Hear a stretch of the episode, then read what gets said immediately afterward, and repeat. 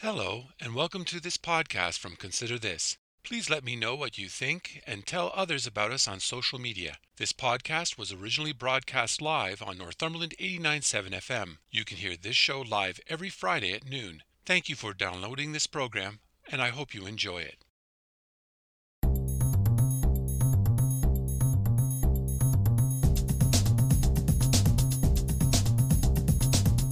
Hello and welcome back. This is Consider This Northumberland, and I'm your host, Robert Washburn, and you're listening to Northumberland 89.7 FM. The average price of a house in Northumberland is about $620,000. There are bidding wars going on right now for homes. And when a home comes on the market, bids start almost right away. Before, it might have taken a couple of days for things to heat up. It's crazy busy for agents. At least that's what Jody Ledgerwood said. She is president of the Northumberland Hills Association of Realtors. It all seems counterintuitive. It's the middle of a second wave of a pandemic. Record numbers of people are getting the virus, and we're all being told to stay home. Even the Ontario Real Estate Association, the governing body of agents in the province, is telling realtors not to show homes in person. Yet, despite all this, houses across the county are being sold, and they're being sold quickly. So, what's behind this? Here is my interview with the woman who knows. I'm so pleased to have with me today Jody Ledgerwood, president of the Northumberland Hills Association of Realtors. Welcome to Consider This. Thank you, Robert. The Ontario government announced the first phase of changes to legislation overseeing the real estate industry. Why was that necessary? The industry's regulatory body has not updated the act that governs us since 2002. Uh, 2002, we really didn't have the internet. Email wasn't uh, explosive as it is now, or our main form of, of communicating. Uh, we were still, the fax machine was still fairly new. Um, so now, with changes in technology, we realized that our act was completely out of date. So it was time to update the Act in order to match the technology changes that we've seen over the last 18 years. So is it primarily technology that was driving it, or were there other factors as well? Uh, technology was probably the main drive. How we do business today is very, very different from how we did it 18 years ago. Um, the development of the internet and the availability of information is very different from what it was 18 years ago. 18 years ago, realtors were um, looking at listings through books, MLS books that our associations provided for us. So basically, when we found out a house was on the market, it was already on the market two weeks. It was two weeks old. Now information is instantaneous. It's all over the internet. Um, we have Realtor.ca, which wasn't even covered in our previous legislation. So technology was definitely the driving force behind the changes. Um, the way that we we communicate with each other, definitely a driving force.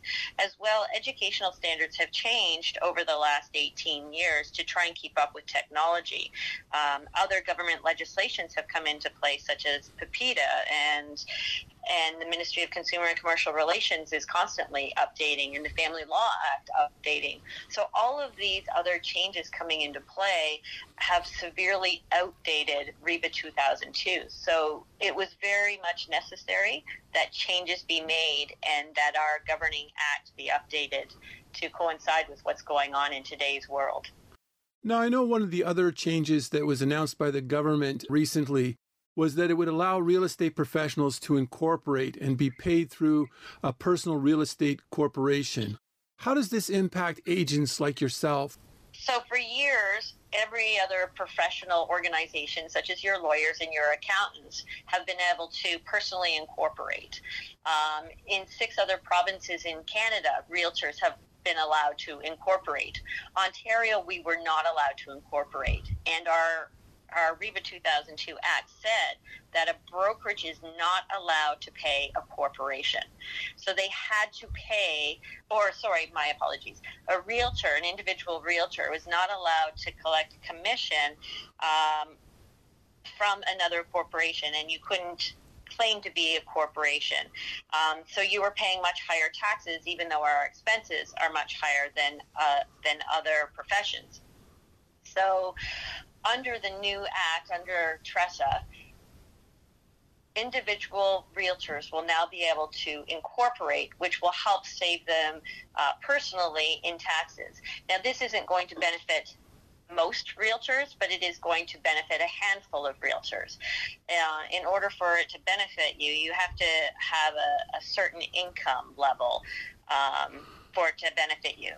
Um, so, a couple of things come out of that. The first one is uh, if you're allowed to uh, become this personal real estate corporation, is that going to change the relationships uh, between uh, customers and the person that's selling them? I, I wonder, it kind of sounds a little bit like um, you're going to have all these independent contractors, individuals. And and you know it's going to be almost like Uber, where you know if I have a car, I can pick up people and make money. Um, so there's no regulations like the taxi industry. So is that no. similar to what's happening now? Can anybody set it up, or is it still re- regulated? No, no, no. It's still regulated.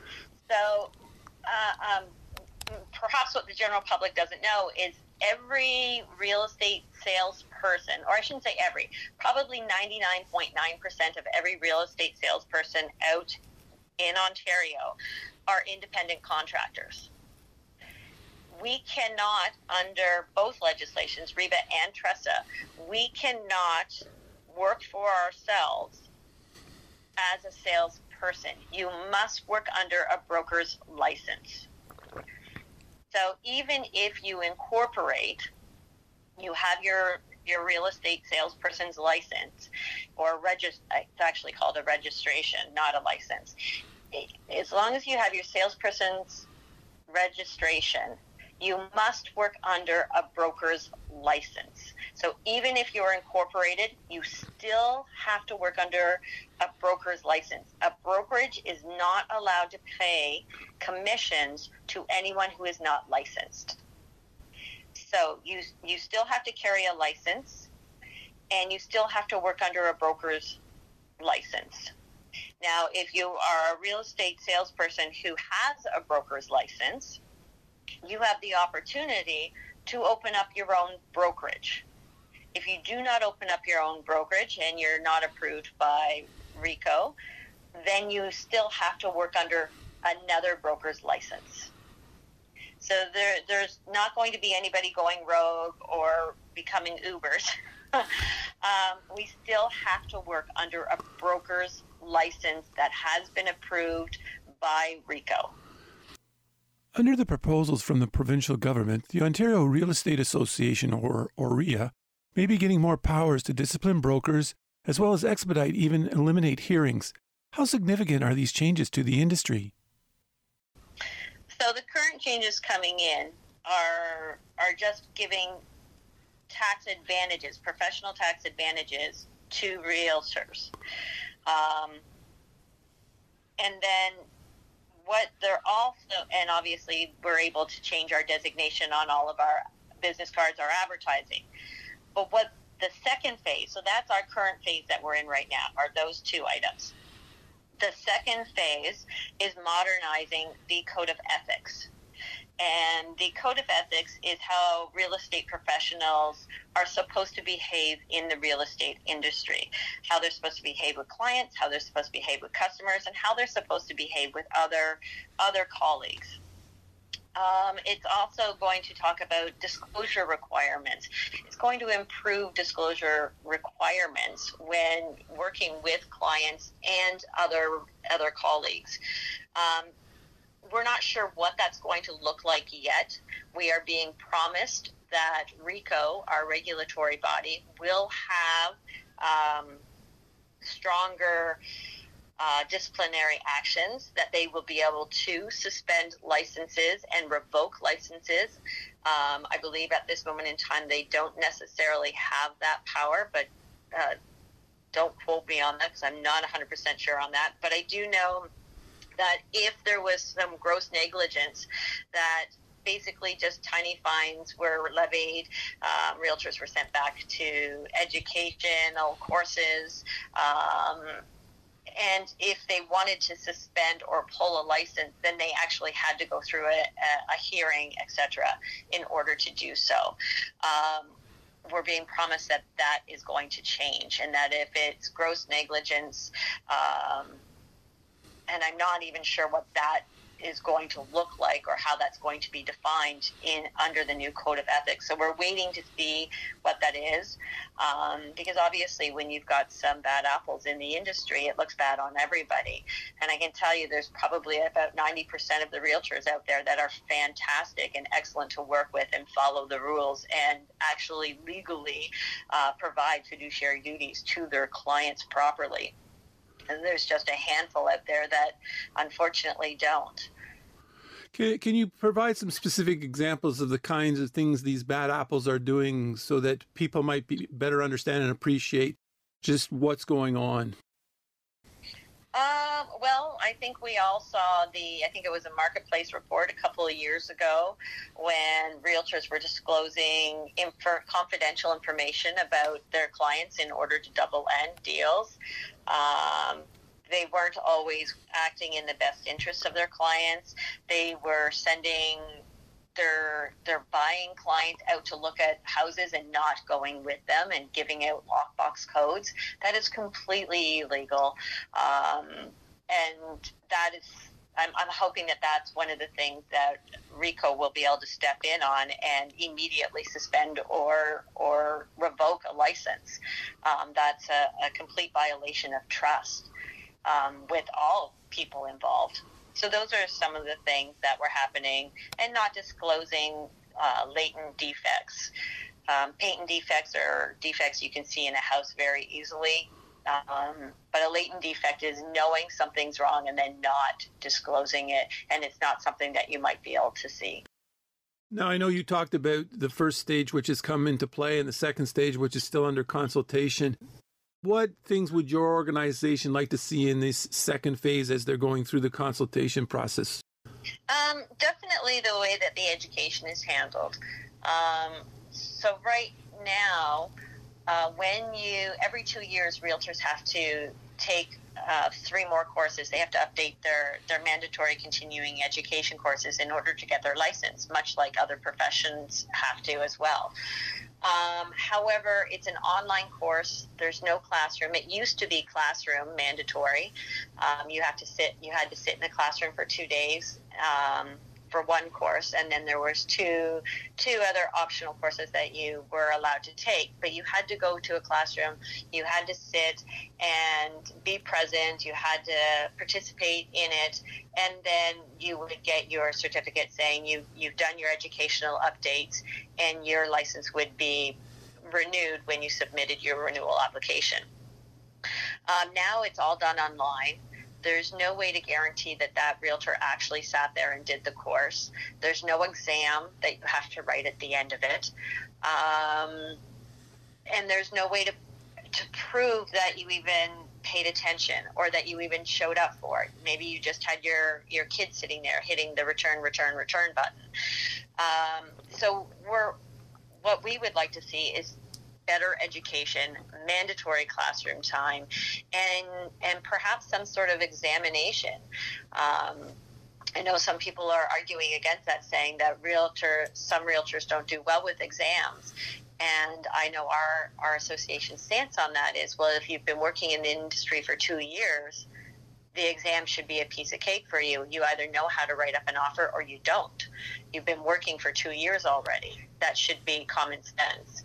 Um, so we would really like to see tougher um, educational requirements when getting your mandatory continuing education versus what we're seeing now.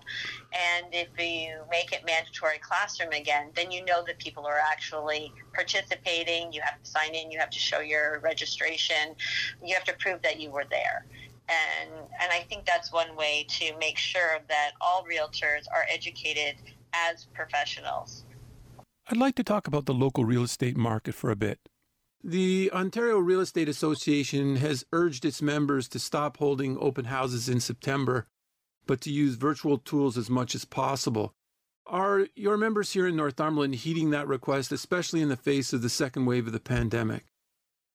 Um, from what I've seen, I believe they are. I'm not driving around town on the weekend seeing open house signs anywhere. So I believe for the most part, uh, Northumberland Hills Association of Realtors are adhering to the no open house um, call.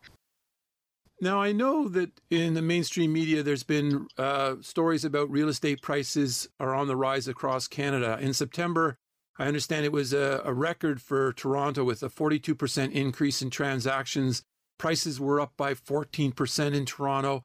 What's the market like in Northumberland right now?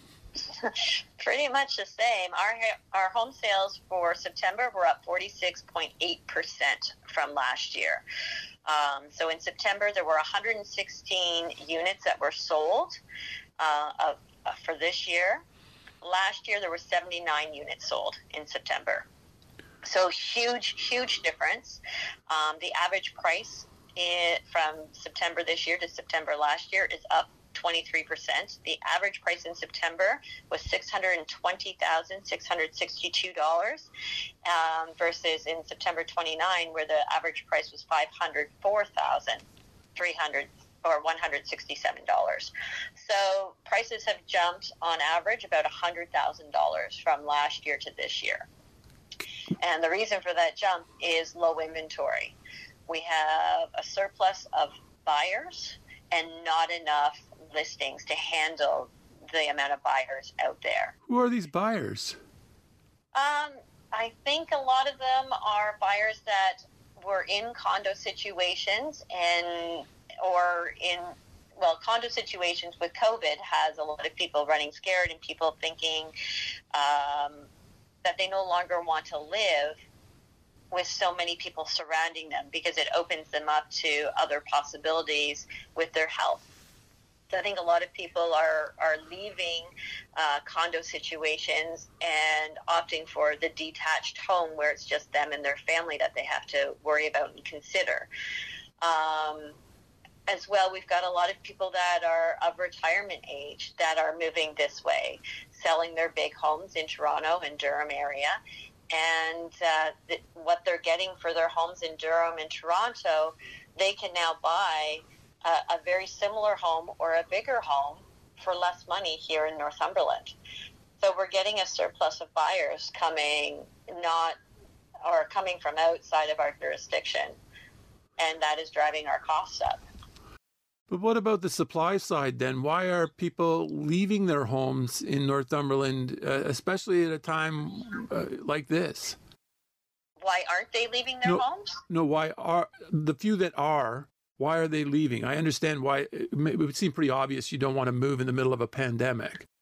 But yeah. but the, there are people who are moving, and I, I mean, you drive around and you see sold signs around on houses that are for sale, and they're selling fairly quickly. Um, who are these people that are leaving, and why are they leaving? Um, some people are just right sizing their home. Either they're retiring or their family has grown up and so now they're moving from the big home to a smaller home or their family size is growing so now they're moving from their starter home to the next size up uh, some people are leaving because of job transfers um, and some people are just retiring, so they're they're realizing they don't want to do the maintenance of a home with the, the grass and the shoveling of the cutting grass and shoveling of snow. So they're moving into condo situations, or they're moving to other areas in the province to be where their children and grandchildren are now. So that seems to be what I'm experiencing. Now, what about investment properties and people who are not living here? They're just buying the places to either have them rented. Is is there is that a trend at all, or is everybody that's buying living here? It's definitely a trend. We're definitely seeing more investors buying in the area, um, especially what we would consider wartime homes that are close to schools. We're seeing a lot of those being eaten up by investors and then being rented out what impact is that having on a, the affordability of housing then? Well, because prices are rising, uh, when an investor purchases a home for rental purposes, uh, they want to be able to cap, recapture their mortgage payments and their property taxes. So we are definitely seeing rent rise. Um, some rents are definitely unaffordable for our local area. Um, we don't have the same sort of big incomes that you might see in a city in a city center. So it is causing rents to become unaffordable so that the investors can afford their mortgage and property taxes. Now, with all the economic news that we're hearing from the federal and provincial governments and, and from various banks, uh, going forward, it sounds very precarious in terms of the economy. What are you thinking is going to take place as we go forward economically? Are you concerned at all? Are you worried? Or do you think these trends are going to continue? Because it seems so counterintuitive on one level, and yet when you explain it, it makes sense. So, what do you anticipate, especially in this environment? Oh, that's that's a tough one.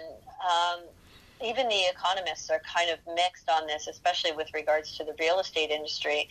Um, during COVID, I I've been probably weekly taking part in one to two seminars, webinars, educational courses, and conferences almost every week.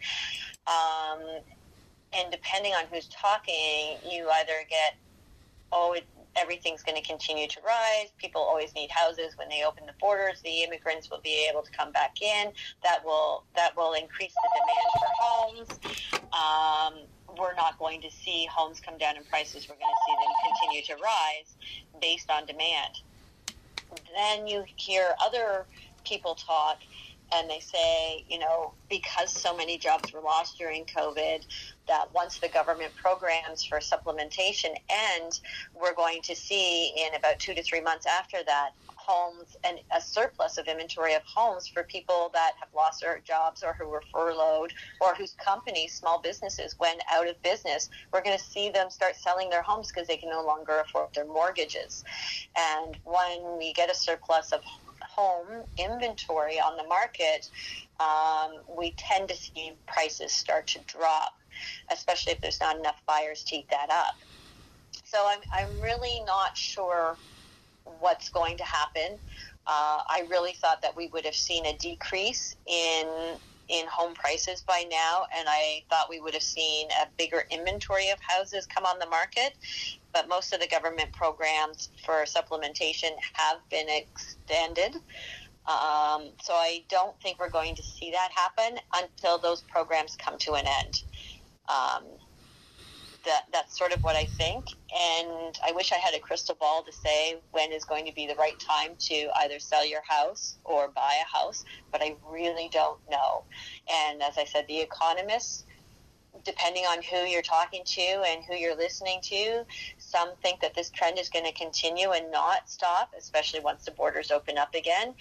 And other economists say once the supplementation programs are are ending or come to an end, then we're going to see the prices drop because there'll be a surplus of inventory. So it's kind of a wait and see. And real estate is is a fickle market. Uh, today everything's hot, and tomorrow it could drop out. We just don't know. It's always a roller coaster ride, and it's an interesting ride to be part of. Um, so it's a it's a wait and see what happens. If you're a seller right now, you're you're in a, a pretty good seat. If you're a buyer, it, it's it's tough out there. You're you may be approved for a five hundred thousand dollar home, but you can't look at five hundred five hundred thousand dollar homes because ten to one it's going to be a bidding war because of the lack of inventory. So that five hundred thousand home is now going for five fifty to six hundred. So if you're approved at five hundred, you actually have to look at the four fifty market in order to be uh, even in the contest, if that makes sense. And you also wonder too about those people who, uh, you, you, know, can't afford their mortgages anymore. Where are they going to go to live? Exactly, because the there's a very um, our rental vacancies are extremely small. I think the last percentage I saw was that we were at 0.9 percent for rental vacancies, um, and then with investors buying these houses at such high prices and then putting them on the market for for rent the rents are still just as high as a mortgage.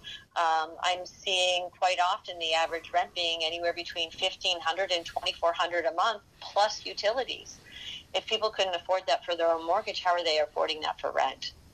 So I, I don't know where people are going. I we may start seeing a new trend for extended families living together again.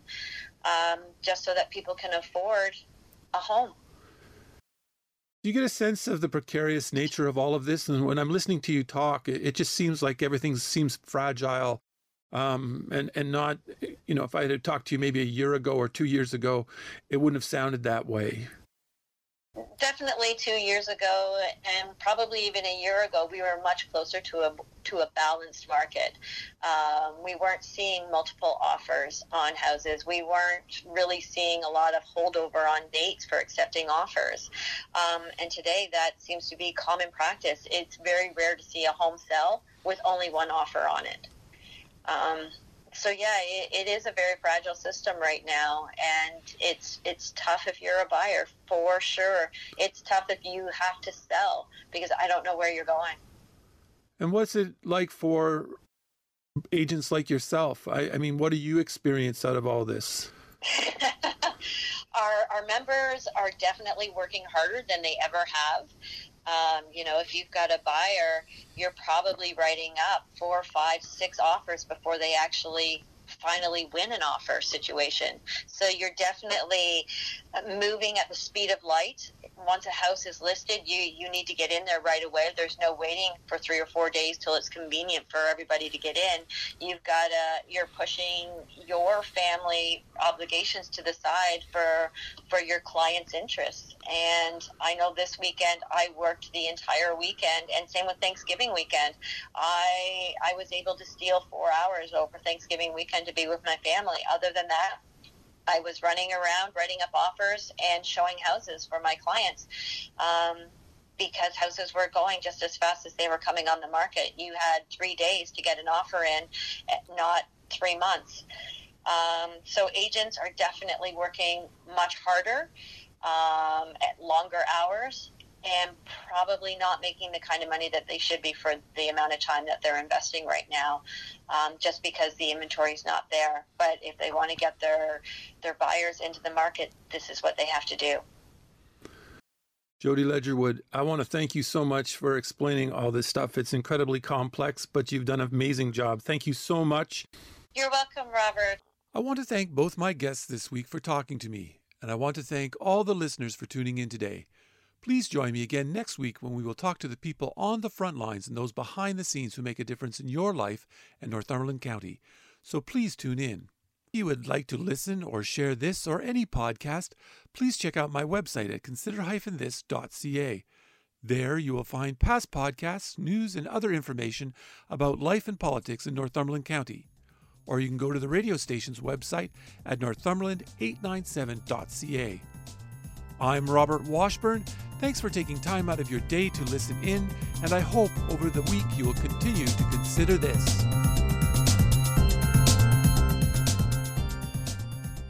Thank you for listening to this podcast from Consider This. If you have any comments or would like to suggest a story, please contact me at considerthisnorthumberland at gmail.com or you can message me on Facebook at Consider This. If you enjoyed this podcast or are looking for more news and information about Northumberland County, please check out my website at consider-this.ca. That's consider-this.ca. And don't forget to share. And again, thank you for listening and stay tuned for more from Consider This.